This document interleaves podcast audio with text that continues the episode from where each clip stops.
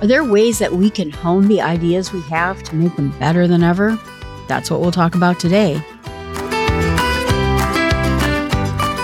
A library is a delivery room for the birth of ideas, a place where history comes to life. Norman Cousins. And I like to think of that as books, the internet, all the different places we have to gather ideas, thoughts, history, and see what ideas worked or maybe didn't work so well. We have the birthplace of ideas at our fingertips almost at all times. We're going to continue our conversation about the book, How to Get Ideas by Jack Foster. We're having a little bit of an ideas problem solving mini series right now. The first one I did talked a little bit about how I tried to do some problem solving and think about things in a new framework, a new light. Now we're trying to figure out how can we gain ideas? If we're stuck in a problem, can we think about things a little bit differently, look at things in a different way?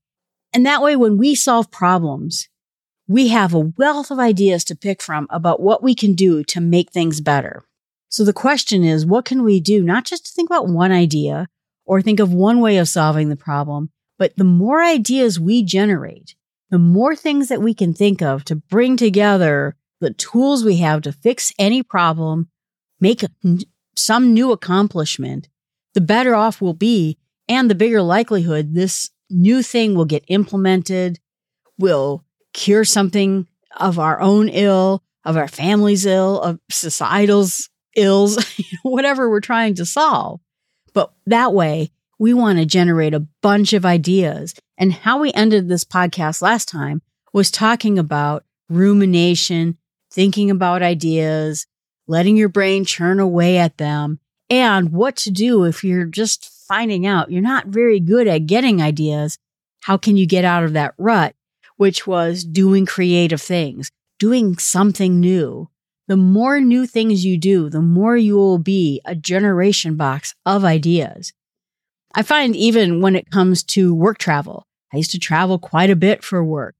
Strangely enough, a lot of my ideas brought themselves forth when I was traveling. And maybe it's because I got out of my house, away from my situation. I was sleeping in a different bed. I was walking around a different community. I was meeting new people. I was looking at a different landscape. Like I said, I used to sit at the La Brea tar pits and just look at the world around me. Whatever reason, that was a great problem solving method for me, just being someplace new. And so I think that's what he's talking about is to get out of ruts so that we think and generate a lot of ideas. Because the more ideas we generate, the more we'll be able to pick from in order to solve or move forward or do whatever we're trying to do. He said that there's a lot of bad ideas out there in history that turned out to be great ideas. Madame Curie, he said, had, quote, a bad idea that turned out to be radium. Alexander Graham Bell was to trying to build a hearing aid. He got the telephone instead. I think 3M post it notes were supposed to be some super glue that 3M was trying to create. And you know what? Post it notes are the least super gluey thing I have because I can stick them to something and peel them off and stick them to something else. So it looks like an outright failure. It looks like not solving the problem we were trying to solve. But instead, there are no bad ideas. It may be bad for that situation you were trying to look at, but it's probably great for something else instead.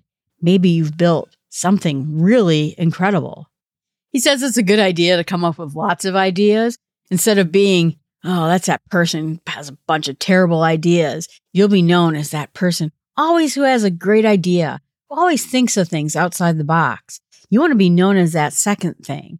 And even if many of your ideas don't work out, maybe in the work world, it's not practical. You'll become that person that says, Hey, you know what? We got this tough problem to solve. You know who thinks of ideas? Ah, that person. They think of ideas all the time. And they come to that person because they know you're going to be the person who thinks outside the box. And you know how I know that? Because I tend to be that person. When someone gets stuck, a lot of people come to me, whether I'm in the work world or not, and ask me for how can I get out of this situation or how can I think about something different or what can I do to make this work? I always admired where Apollo 13, the people that almost died in space because their capsule broke and they weren't able to return. And they ended up using cardboard, some tape, and a paperclip or something. And they did this fix in space so that they could get back home. That kind of thinking has always appealed to me. And that's what he's hoping for you in this book that you can be that person who's an ideas person. You know who you should go to to solve your problem? Go to that person, always thinking of new ideas. He says at times too, you go to other people, get some other people involved in your project. But part of the difference is that you have to worry that sometimes he says that too many people spoil the group. If there are people who are not ideas people, that they're not helpful, if they will tell you, oh, you know what? You should just give up now. This idea is unsolvable. If they're going to be the kind of people who bring you down, or maybe sometimes it's just too many people involved in a process, you'll have to remember that sometimes having people might not make it better, that it might not solve the problem. So you want to make sure that you get the right number of people in there to help you. The people you know are also ideas people with you so that you can think of things. So when you surround yourself with people who are great thinkers, it helps you in becoming a great thinker yourself and thinking of unusual ways of solving your problem. He says that you should think laterally. And he said that that's a concept that was popularized by Edward de Bono. And in lateral thinking, he says, you make jumps. You don't follow down this logical path. I tend to be the thinker who is like, if A happens, then we have to solve B. And then if B happens, we have to solve C. I tend to be a very linear thinker. It's like, or in lateral thinking, it's a way of thinking of things outside the box, maybe even thinking about things with the end conclusion and working your way back. Wikipedia gives the example of lateral thinking is when Solomon had the two women and both were claiming to be the baby's mother. Instead of going down this logical legal path of trying to tease out who was actually the mother of the baby, he thought outside the box. That was lateral thinking. It's very hard to explain, but he said that he gives an example of a smaller company and everyone's late. He has a tardiness problem. People aren't showing up. And so instead of getting mad at everyone, yelling at everyone, having a big talk about how we need to show up on time. He said that this person took a Polaroid picture every 15 minutes of the office. And when people saw big holes at their desk, big holes around them, people started realizing they're not coming to work. It was a way without him yelling that he was able to get people to show up at work oh, this is really noticeable. I'm not here. you know, I think it was more probably embarrassing than anything. But he said that in order to have that lateral thinking, don't assume boundaries, he says, that aren't there. A lot of times we think that we have this problem, this limitation, it's going to cost us much money, it's going to cost us much time. You don't know. You haven't come up with a solution yet. You have no idea what the time and the money investment really is. So get rid of those deadlines or give yourself fake deadlines. And we talked about that in past podcasts is either give yourself unlimited, like what would I do if I had all the money in the world and get rid of limitations or artificially give yourself new limitations like, and I have to fix this tomorrow. What would I do if I have to fix this tomorrow? So sometimes that can spur on ideas. And Solomon with the two mothers both claiming to be the baby's mother, his boundary was, well, I can't suggest something so horrible that people would be scared by me of even saying the word, which is what he did. He's like, okay, cool. You're both the mothers. Tell you what, we'll just split the baby in half and you get half and you get half. Well, of course, the real mother of that baby is not going to want her baby destroyed. You know, so his limitation of being a sane and wise, you know, calm leader thrown out the door. I'm going to say the most outrageous thing I could possibly say, and that's going to tease out the situation. He says too, you're trying to look for analogs between things. How does it represent? You know, if you're looking for solving a problem, how are other problems like this solved? Maybe not this problem, but obviously we've had every kind of problem there is in the world. Is there a way of solving this problem like something else? So imagine you needed to get your car, you sold your car to someone who's on the West Coast. How do you get there? Think about other ways we get things out to the West Coast. Is it possible I could pay someone to drive my car out there who really wanted to go to the West Coast? And I'm just going to give them all the money for all the gas and hotel to drive my car to California when they wanted to go there anyway. Obviously, transportation has many analogs to what we're doing because people do transportation every day. So think about things that can represent the problem we're having. Then think about, he says, breaking the rules. Vincent van Gogh, he said, broke all the rules in painting. When he painted stuff, didn't look exactly what it was he was painting. But because he broke the rules in a very methodic way, it made his artwork interesting. If I paint a flower and you paint a flower and we both painted the same flower because the flower is a red flower and it looks the same to both of us, boring. But when you break the rules, that's where art becomes art. And it's where our problem solving becomes interesting. He says that you can play the what if game. We talked a little bit about that. And he gives this funny solution from Dr. Robert von Oech, which was a whack on the side of the head. And remember, two podcasts ago, I talked about the same thing. I'm going to give you a thought adjustment. Sometimes you just need a smack upside the head in order to think about something in a brand new light when I go about solving a problem, the first thing I try to do is I, because I'm a methodical person, is I try to think, what exactly is the problem? And sometimes, again, you have to think outside the box when you're doing this because you may say, well, the problem is I don't make enough money. Is that the problem? Or is the problem that you don't have any opportunities in your company and therefore you'll never get a promotion so that you can make more money?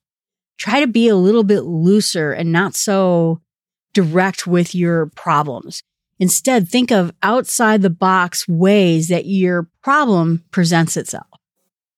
Then what I like to do is I like to research, you know, so that's in this book too. He calls about gathering ideas, you know, that you're pulling in all the different thoughts. So if you're looking and saying, well, I have these problems. Well, what are the exact problems?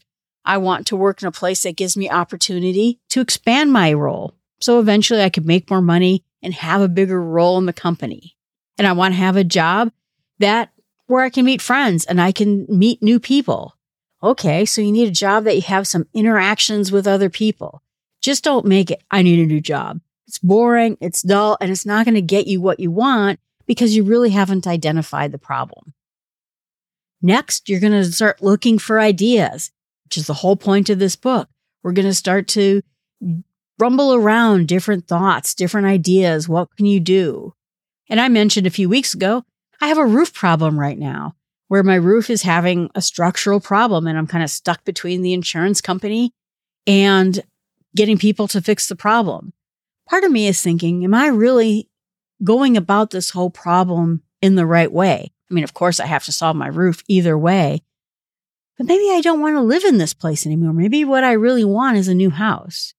I want to live somewhere else.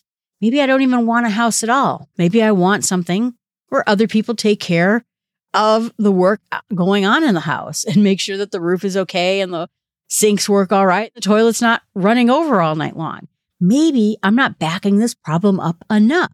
You're going to start piecing together all those bits of information you have about the problem and gathering details about it, gathering information, collecting all your thoughts, so that you can start finding a pathway out.